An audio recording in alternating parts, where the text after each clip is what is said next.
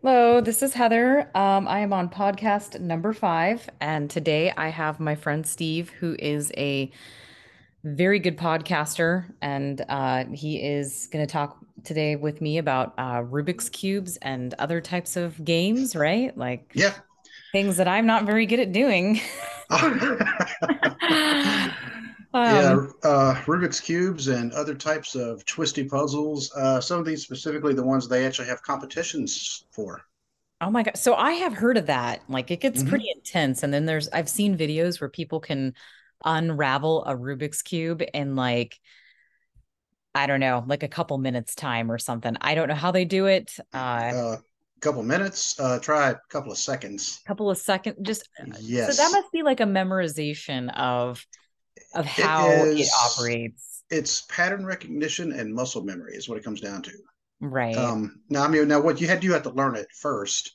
Uh, what your response will be when you see certain patterns on the cube I mean, I, and like since we're talking about, I have a cube right here. It's not the Rubik's brand. I believe this one maybe I don't think it's a Shangsha. It's a Chinese brand. I knew that, but but yeah, because they they turn a lot easier than the Rubik's brand, and so you normally don't see people using Rubik's brands in the competitions. But uh, the reason it's called the Rubik's cube though is because it was a man named Erno Rubik. He invented it in 1974. Hmm. Yep, Wow. and yep, he was a professor at a university. He was at, he actually taught architecture, and he wasn't even trying to invent it. He wasn't trying. He was not trying to invent it to be a game. Uh, he was actually invented to show like how you could do 3D stuff. You know, he was teaching the students that. And then when, it was when he turned it and realized that uh, he couldn't put it back in its original configuration. All of a sudden, that's when he realized, hey, I've got myself a puzzle here. And it actually took him a few years before he was able to solve his own invention. Other people solved it before he did.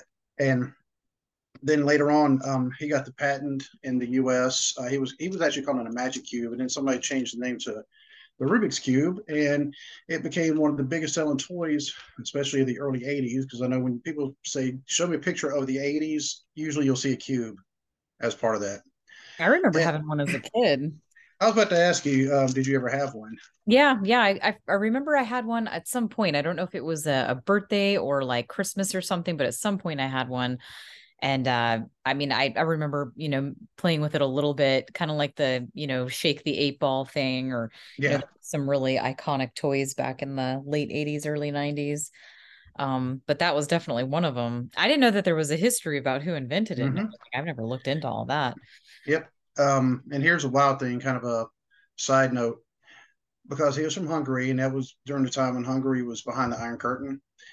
Well, all this money started pouring in from these countries because, of course, they had the patent and it, the invention was his, and so they were getting all this money they were pointing to into Hungary. And that was one of the reasons Hungary decided, yeah, we don't want to be behind the Iron Curtain anymore because we like this a lot better because Yeah. we're doing a whole lot just with that. So, yeah, the uh, the Rubik's cube to help bring down the wall in a way. So, yep, but that's uh, you another side. Have Go you been able to successfully solve a Rubik's Cube? I don't remember. I feel like when I was younger, I, I might have, but it's been such a long time. Tell you what, I'll do it while we're talking. Oh, Um, okay. uh, apparently, you don't remember over in when we were in Afghanistan, somebody had a cube over there in our office, our big tent office, and I actually, it was myself and one of the um uh a guy was first name Louis. I don't know. I'm, I try to uh, say last names on here, but um he and I he actually also knew how to solve it, and he and I actually discussed different methods. You know, see because right now you know you get one side first. Usually it's the white side, but um everybody kind of has their preference. You know, you get you, you try to get the cross first, then you start getting the corners. Once you get the corners, then you start to get these edge pieces, uh, which that's what I'm doing right now. As soon as I can find, and I got two edge pieces that are totally out of whack. And and by the way, I am not a speed solver. My best time is a minute oh 04, um, which that would get me laughed at at a competition. uh, because um, better than my skills. I if I try to do that right now, God only knows how long it. I haven't tried to solve a Rubik's cube in many many years. Um, but that looks it, it's hard. I mean, I don't know, you know, yeah. a lot of people have, to be honest with you, who because a lot of people have them in their houses, and you have a lot of different. I have a lot. There's some. I have um between what's in my office behind me right now and in my living room. I have around 300 different types of 300 different types of Rubik's cubes. How much do you think you've spent on all those Rubik's cubes? Am I allowed to? Oh, Lord. um, uh, yeah, I mean, I don't know if I can answer it because I honestly don't know. I've had some that were given to me. Um, I lucked out a couple years ago where somebody they were selling like 60 puzzles uh, for like fifty dollars or 70 puzzles or 60 dollars, something like that. And I was like, sold, boom, I got it. And you know, I don't know the guy. He was he was actually oddly enough, he was in the army. He was getting ready to go to Korea, and, and it was just less stuff he'd have to take with him. You know, so he gave me like he sold me like quite a bit of his collection. That's where I got. Eh, in fact, I want to say that that may be where I got this one was from that particular purchase. Um, but when we're talking about the the competitions, the competition. Well, okay, let me tell you the records. Is uh, the record for the three by three by three cube is 3.47 seconds. That just sounds like how do you even move your hands that fast? That's what I'm thinking. Uh, it, I've seen some of the replays of it, and it's so fast. Even when they show the replay in slow motion, it's still a blur. That's crazy. I mean, who is yep. this person that's doing this in 3.5 seconds? Uh, it is a man from China named Yusheng Du. Huh. And uh, one of the best cubers in the world is actually a, a kid. Uh, actually, I think he's like around 20 now, named Max Park. He is actually American. Um, he is part of a, he's one of the main subjects of a documentary called Speed Cubers. You can find it on Netflix. Um, but he has the records. Uh, he actually has the um, best average record, I think um, yeah, he's tied for the best average time of 4.86 seconds. What they do is they get they take five solves, they throw out the the highest and the lowest, and then they take the average of the three that are left. Um, but besides the three by three, I'll go ahead and show all the one, and the reason I'll show all these plus one more, and I'll, and I'll there'll be a reason. I, there's a reason I'll show the, the one more. This is a two by two. That's you awesome. know which, yep, two by two or shoot a three by three. It's a a four by four, which is scrambled. Um, That's um, like the most typical one you find in stores, right? Yeah, three by threes and two by twos you can find, and you can find those in Walmart. Uh, four by four, you might be able to find those in other, you know, different like actual puzzle shops. Uh, five by five, you know, that'd be kind of hard. If you go down to Disney and Epcot in the the Chinese section, a lot mm-hmm. of, they're one of the shops there. It actually sells cubes. I know. Um, I, when we were at Disneyland, we saw like a Disneyland cube. I thought it was pretty cool. Oh yeah, I have I have some of those. five by five, six by six, a seven by seven, and that's the highest they'll go for competitions. Uh, but you also have things that are not cube. Well, they're cube shaped, but they're not cube. This right here is called a skewb. You see how it's shaped. You know, you see how the axis is a little different. Yeah. And I apologize for all the audio people who can't see this, but uh, skewb is spelled S K E W B if you want to look it up. Uh, this one here is called a square one. This is one of the most difficult puzzles to me anyway. This is one I've never been able to solve without having to look it up. But this one uh, actually is called a is considered to be a shapeshifter because you can actually when you turn it, you can change the shape of it so it's no longer a cube. Um, but just the way this is designed, it makes it hard. Uh, this is a Megaminx. It is it is 12 sided and all the sides uh, are shaped as pentagons. It's a so it's a dodecahedron is uh, what it's considered. I sound like such a nerd right now, but but yeah, Megaminx. Um, this is also part of the competitions. Um, a Pyraminx shaped like a pyramid. This was one of the ones when I was a kid. I this is one of the ones I actually figured out how to solve on my own. Um, and when I was a kid, I mean that was a long time ago. Uh, you you may have not even been born yet when when I figured out how to solve this. Um, and that was when I actually the Rubik's cube I didn't figure out how to solve until around 2002. So, and this right here is a clock. This is the last thing they have for the competitions. Um, this one, it has it's two sided, and each side has nine clock faces, and your and it has four buttons. I don't know if you can kind of see those. That one's really different. Oh yeah, it has yeah. four buttons, and it, and it has these rotors that you turn. Um, your goal is to get on both sides all nine clock faces to point at 12. So, yeah, so they have competitions on those. Um, the two by two, the record is 0.49 seconds. Wow. So, that's great. Yeah. Yep. And that kid, Max Park, he has the records in the four by four, five by five, six by six, and seven by seven. Then this is when it gets kind of interesting. Do you think you, you know,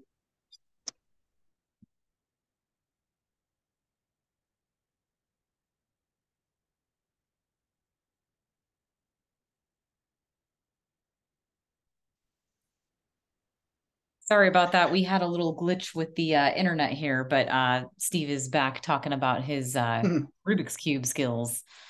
Yeah. Uh, well, this one is a skill I don't have. And it's doing the three by, this is part of the competitions. It's doing the three by three blindfolded. Wow. I don't think yeah. I can do that at all. I mean, you'd really have to be going off of muscle memory and like have trained yourself to solve this several times, I would think. Yeah. I mean, they, what they do is they, they see the cube, they look at it, and they pick it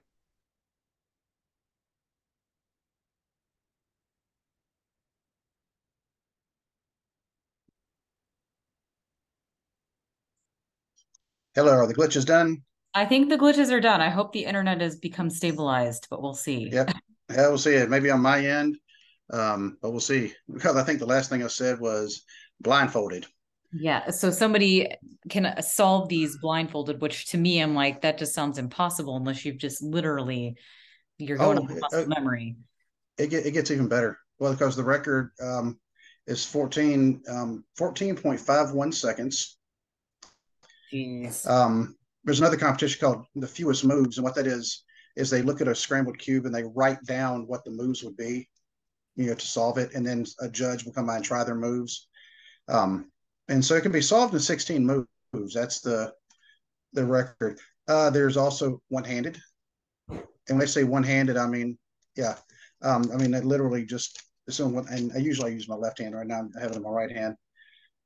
Um, then there's a four by four blindfolded, the five by five blindfolded, and here's the one that really blow your mind. And I can actually send you a link to some of these just to check them out because it, it, the three by three multi blindfolded. In other words, um, they have a bunch of cubes that are scrambled in front of them, and then they memorize all of them, and then they drop their blindfold, and then they start solving them one by one, and they have an hour to solve as many as what they can. The record is 62 out of 65 cubes solved blindfolded. That just yeah. sounds a lot. That's crazy. Yeah. I mean, I can't even imagine it. And I'm sorry, how many Rubik's cubes did you say you have at this point in your uh, around 300? 300. Wow. And yeah. you shelving for it and everything. Yeah, and well, some of them, like I said, I mean, my, my office is kind of a mess right now. You can kind of see. Well, also oh. some of my my wrestling stuff. Uh, but the one that they don't have in competitions, and I'll show you this one because this is my biggest one dimension wise. This is a 15 by 15 by 15. Oh my God. That's ridiculous. And, yep. And, yes, I have solved it. Um, it takes me a few hours, but uh, because you can't turn it real fast because the pieces are so small that they'll pop out. Yeah. But, but yeah, so, um, and I know it sounds, yeah, well, it, it's very tedious trying to solve it. That's why last time I scrambled, I was like, why did I do that? You know, because now if I want to solve it, it's just gonna, it's going to take me, you know, a few hours. Um, but speaking of competitions, there is one that's going to be happening up your way. Um, but I'm pretty sure on that day you have other things going on because it's on November 5th. It's On my birthday. Oh yep. my gosh. Yep. That's huh. and it's going to be in St. Louis. Because I, I, was just looking up on, you know, to see um, where the competitions were because I haven't looked on. The, I've never actually been to a competition, uh, partly because I think I'd feel out of place because I'd feel like a grandpa in there because um, the demographic for this, um, like the, the speed cubers, de- it's definitely a young person's game. Um, partly because I mean they're not like old like me and have arthritis sitting in their hands, uh, but they but they also have all the time to practice. Yeah, they're a little sharper, right? Like, yeah. I, I don't know. I mean, like it just seems like something like you know when you have a lot of energy and you're younger, you're a little better at. I could be wrong though. I mean, I don't know how old the guy in China was when he. Uh, uh you know what? I bet I can record. look. Um, probably young dude. Uh, let me look it up. Um, but yeah, if you ever get a chance, check out that. If, if you have Netflix, go check out. Um, it's called Speed Cubers. And are you saying uh, you're going to be at this competition? Or? No, no. Um, uh, I was I was just looking at where the com. I was going to see if there was any around here, and there's not. the The closest one that I in because I'm close to Cincinnati, but there's going to be a couple in uh, Columbus here coming up, and I'm like, no, nah, I don't feel like driving to Columbus because I wouldn't be entered because you have to be able um, you have to be able to solve it under a certain time um, to advance. Well, I mean, I guess I could just to say, hey, look, I entered. Uh, I was hoping it would actually have this person's age, but it does not. Um, yeah, it doesn't have the age, but more than likely, I mean, they're probably young. Um, well, sounds awesome. I, I mean, if I were you, I would definitely try to make it out to one because I mean, this is something that you're kind of passionate about. It's unique in nature. It's it's pretty cool. I mean, I would at least you maybe you should try to make make this yeah. one or just make one of them at least. I think it'd be worth it. Well, maybe just to get my name down, saying, "Oh, look, I'm actually part of that community." But I mean, I'm more of a collector. Um, yeah. Some of the ones I have, I mean, besides that big 15 by 15, I also have some that have pictures on them, like the ones that you saw at Disney. Uh, I have a few of those, um, and have other different configurations of different ones because between the, the 7 by 7 and the 15 by 15 i have an 8 by 8 a 9 by 9 a 10 by 10 11 by 11 12 by 12 and then it jumps up to the 15 just because i got a good deal on it that's awesome um yep so uh so i would actually um you know i always recommend people get their kids hey you want to keep your kids quiet, keep them out of trouble, give them cubes. Oh yeah, for sure. I mean, I need like several of those. No, I was kidding. No. I mean, it does take a lot of patience though too. Like I, th- I feel like some kids might not be able to focus on it long enough, but it does keep you really engaged. I oh, mean, it does. Absolutely. It'll suck you in because I, I I remember playing with one for like hours as a kid and just kind of being intrigued. You know, like why can't I figure this out? You're smart. I guarantee you could get it. Yeah, it does take a little time, you know, and it takes patience, right? And interest and all that. Mm-hmm. Gotta be fascinated with it. And I say you do code. Yeah, and that takes a ton of mm-hmm. patience. I've actually just today I was working on just uh, some buttons that have drop downs and like I had it working perfect and I did the smallest thing and now it's not working and I'm like I have to have the patience of a saint. Ooh.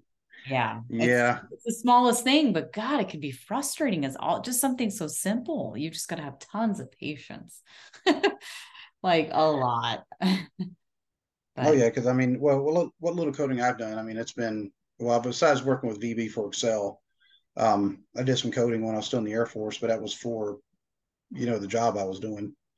And so we had to do some of it, but I mean, I, uh, it was me and some of the other people. We actually took a liking to it. Of course, ironically enough, they were also um, they also had their own Rubik's cubes, and so it. Um, so I guarantee you, you could do it. Yeah, yeah, I would imagine so. I mean, I like I said, I I'm not the like top programmer coder of the year or anything. I'm still kind of new to it, but I figure it out, you know, in due time. and it gets done somehow, but um yeah, I probably could do it. I mean, like, you know, this would take a little time and I'd have to have patience. I get sidetracked a lot. I'll be like working on it and I'm like, oh, fluffy bunnies. That's my oh, issue. I look squirrel. Exactly. Yeah, so that happens. Um, but yeah, other than that, I mean, so I mean, what other kind of uh like niche or worldwide, you know, events do they have for this kind of stuff? And what other things are similar that uh have picked up momentum, like, you know, as far as puzzles and stuff? Because I'm trying to think of other things that are similar in nature. I, can't off the top of my head remember. Um, well, the competitions they have, they actually have a, a world championship every two years. and the location moves. Um, I know it was in Australia a couple years ago because at the time the the guy considered the top cuber in the world was Australian, and he's actually the other half of that documentary. Uh, remember, it's called Speed Cubers. You got to check it out. I mean, um, and partly also because the main kid, uh, Max Park, he's also autistic. Yeah, and, well, surprisingly, autistic people can have like these strange um intelligences and like a savant or whatever. Mm-hmm. You've heard of that, but they can like. I was watching a documentary about um like a group of autistic children that were you know diagnosed as savants and like they were you know really bad at social interaction but when it came to like a certain type of thing like a math skill or like one guy was able to memorize everybody's name in an entire audience of 50 people right off the bat like he was just amazing wow. at memorizing lists and even though he did he kind of lacked social skills it's like it affects the brain where there's there may be some certain types of social skills lacking but then they have like these other skills that are highly enhanced for some reason. It's really strange how that works. Well um this kid like on that show in documentary his mom actually got him a cube to help out with some skills and then he took such a liking to it then he's become one of the best in the world and he just admired the Australian guy named Felix, Felix Zemdegs, and they ended up becoming really good friends. And so, as part of the documentary, actually kind of shows their friendship. And yeah, I, I you know, I, I, can't recommend it enough. I mean, it's, um, yeah, they talk about the cube, but it's really there's more to that documentary than just, hey, look, here's how you solve a Rubik's cube. I mean, it's, um, kind of Felix Zemdegs. He's kind of he's getting older, so he's having to do other things like get a job you know, because even though he was, you know, he was actually getting paid pretty decent money for these competitions he was winning, but that's not exactly a, a career path that you can just keep going down, you know, because, you know, eventually that's going to fizzle out. But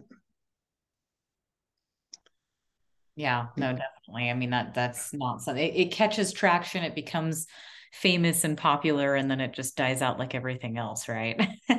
I mean, there's a lot of things that that um you know stay popular but it just doesn't you know keep everybody's attention in the media forever or whatever you know. But the rubik's no, the- it's a you know it's an old fashioned pastime and i don't think that's going anywhere anytime soon. No i mean it did fizzle for a little bit and then i want to say like late 90s early 2000s it started coming back again.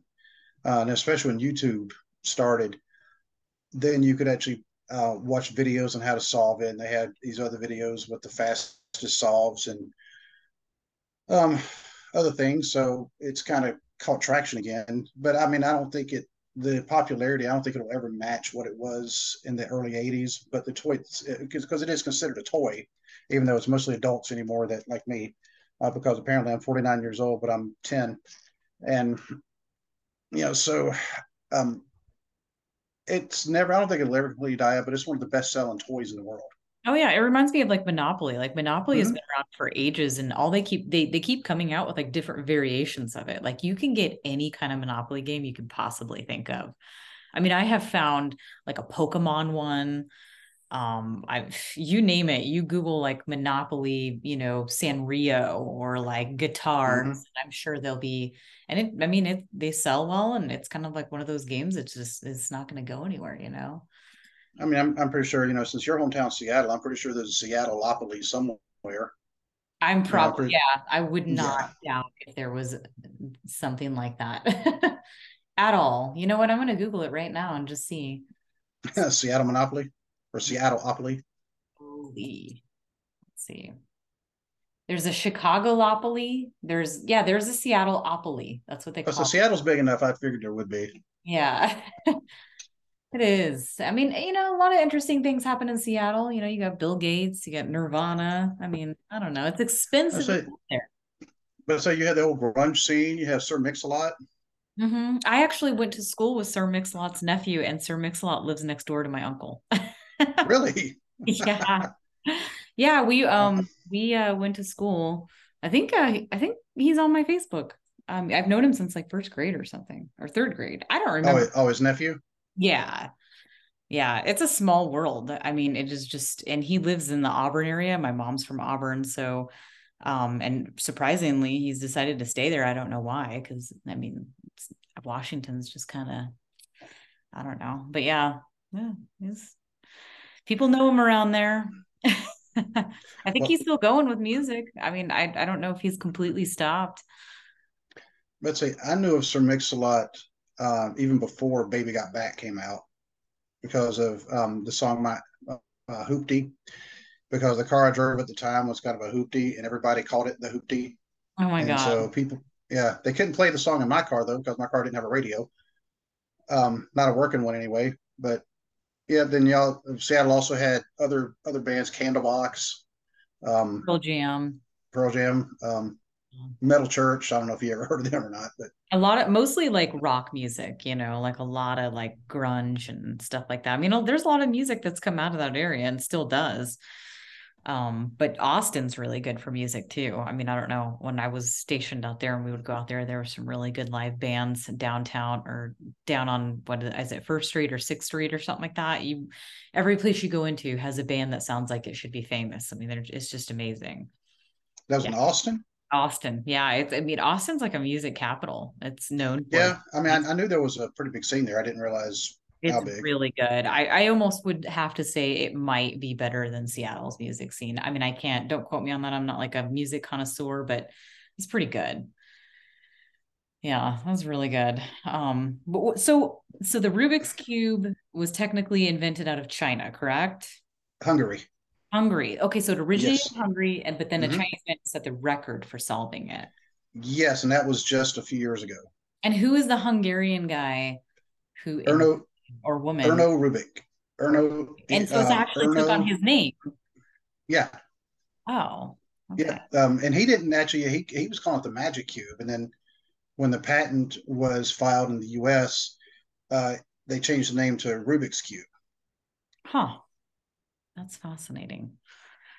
Yeah, that is uh that's pretty cool. I mean, I think it's awesome. I'm gonna buy myself one now after this this podcast we're doing because I, I need a Rubik's cube in my my life, and it's a great like little um fidget device. I don't know. A lot of people mm-hmm. need something to kind of mess with in their hands. Like I don't. I've gotten like these like clay, you know, things you can play with and stuff, or like putty. But like a Rubik's cube, that's just as good. I mean, you can always go to like Walmart, somewhere like that, and get them. Um, and they're coming out with more and more variations of them. Uh, there's one that my wife sent me a video of the other day that it's heat activated. It looks all black until you touch it, and then you'll see what colors they are. And so that makes it gives it a little bit more of a challenge when you're trying to solve it. Um, in fact, I, I do have another one that I have not scrambled because I'm afraid to. Where okay, you know how you have some pictures like you look at it from one angle, it looks like one thing. You turn it to the side, it looks like something totally different. Yes. Uh, there's one that actually it's set up like that as well. So, uh, yeah, it's one of those things. I mean, they're they're trying to throw more and more challenges out there, uh, you know, for it, I mean, especially you know for the competitions and, um, but yeah, it's just it's good fun and it's and, um, well, like my my brother-in-law he actually picked it up. He started messing with it because we got there. uh, my nephew a Pyraminx because he was just fascinated by mine. And then, well, his dad, my brother-in-law, started messing with it. Then he went and bought himself some cubes, and he got on YouTube and learned how to solve. them. And then my sister-in-law, she came and she's like, "Hey, you're the one who started this." I'm like, "Hey, you know what?" I said, "It's a lot better than him being addicted to drugs." I, I agree. You know, so yeah, she's like, "Yeah, that's true." Yeah, I, I mean, hey, if that's what makes you happy, and it's just by, I mean, that you can't can't argue with that. That's that's not a bad thing. and on if you go on Amazon, I believe you can actually get it on eBay also. Um, but you can actually buy packages if um, because a Rubik's brand will cost you about twelve or thirteen dollars. Um, but you can get some that aren't necessarily um, Rubik's, but you can get like bundles where you'll get like a two by two, a three by three, like a four by four, and like a Pyraminx all together for a little bit better price. Nice. Uh, let me so so you're gonna find that, and I can actually. Um, so, did you ever even take the stickers off of it?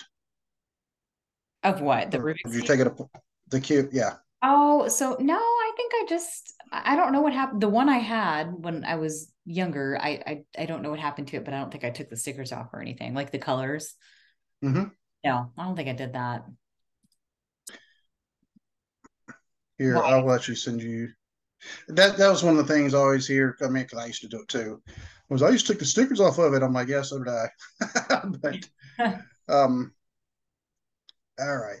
I just sent you a text, and I know the audio people can't see this, but in fact, I can barely see it because the light's all messed up. But it's a bundle pack. Oh Um, yeah. it, yeah, I just yeah, I just sent it to you. It's a two by two, a three by three, a four by four, a Pyraminx, and a Mega Mix all together. Oh, those are really nice. It's a pack of six. And it, yeah, it gives you like a hexagon ball shape, a uh, triangular, like pyramid shaped one. Mm-hmm. Just basically, you know, oh, I, the heck, the, I don't know if you, what is that called? A pentagon? Not a pentagon, a hexagon. Uh, That is, that one is a it's the Megaminx. It's um, a dodecahedron because it's 12 sided, uh, but all the sides are pentagon shaped. that, yeah, that one looks intriguing to me because it, it looks, hmm I would want to check that one out. That should be on my list of things to buy on Amazon. You know, come to my door any further than they already do, but oh, and see that one, they're all stickerless. They're starting to make those now, not just to keep people from taking the stickers off, but also to keep them from fading because after time, the stickers will fade. yeah. You know, so if they're stickerless like this one, they can't fade. Huh. Oh yeah, I yeah, you're right. Yeah, there's no stickers on there. It's just Mhm. colored plot, like the pieces are actually colored that way. That's pretty cool. And I know we, I know we don't have a whole lot of time left because I can see the timer. yeah. And but just real quick, one kind of a quick, I'm a nerd kind, kind of moment. You know how many combinations there are, or possible combinations there are for this regular three by three cube? How many? 43 quintillion. That's insane. I, I Yeah. would have never imagined that in my right mind. Like I Yep. Now don't ask me about the engineering math they they use to figure that out. But think about 43 quintillion. There, it's impossible. Even if you look at every combination for one second, you still wouldn't live long enough to see all of them. that's crazy. I mean, Yeah. who did that math? And I don't want to ever do that. um, some engineer that's probably making more money than I am because they're doing engineering Probably. stuff, and I'm not. Probably making more money than all of us combined. Yeah. Yes. Sounds very s- skillful. Yeah, yeah. So yeah, so go ahead, and I just sent you that one. So um, it's a good way to start. You can buy, um, get that for your son. It's a good. Uh, yeah. It, it, it'll tur- it teaches patience too. That's the great teaches part. patience. I mean, it teaches like muscle memory, it, pattern recon, pattern recognition, and muscle memory. pattern recogni- recognition is a big deal. I mean, if you think about like, you need to kind of like notice patterns all around you at all times. Mhm. I feel like in society, uh, we kind of have this like, what do you call that? Like uh, an algorithm of patterns hmm are really important to recognize. So you start Yep. yelling. Actually, a perfect word because they, they're all algorithms on Mhm. how you solve them. Yeah. Um, algorithms are a big thing like i mean it's like it basically controls all of society and i think uh we just weren't really people didn't become aware of it until recently because we have all these computers and stuff that can measure them now mhm. Well, somebody had somebody had to program the computers. goodness sorry the uh, amazon prime person pulled by the door and my dog is barking at them Were they bringing you cubes? no not yet but soon oh, so we are we are uh, getting close to time so i just want to thank you for coming on my podcast and for talking about your awesome skill of rubik's cubes and your knowledge i'm sure is very useful to people who know nothing about it and i want to thank everybody for listening and i will be recording again in another week or two and uh, have a great day goodbye All right. Thank you, Heather. Goodbye. Okay.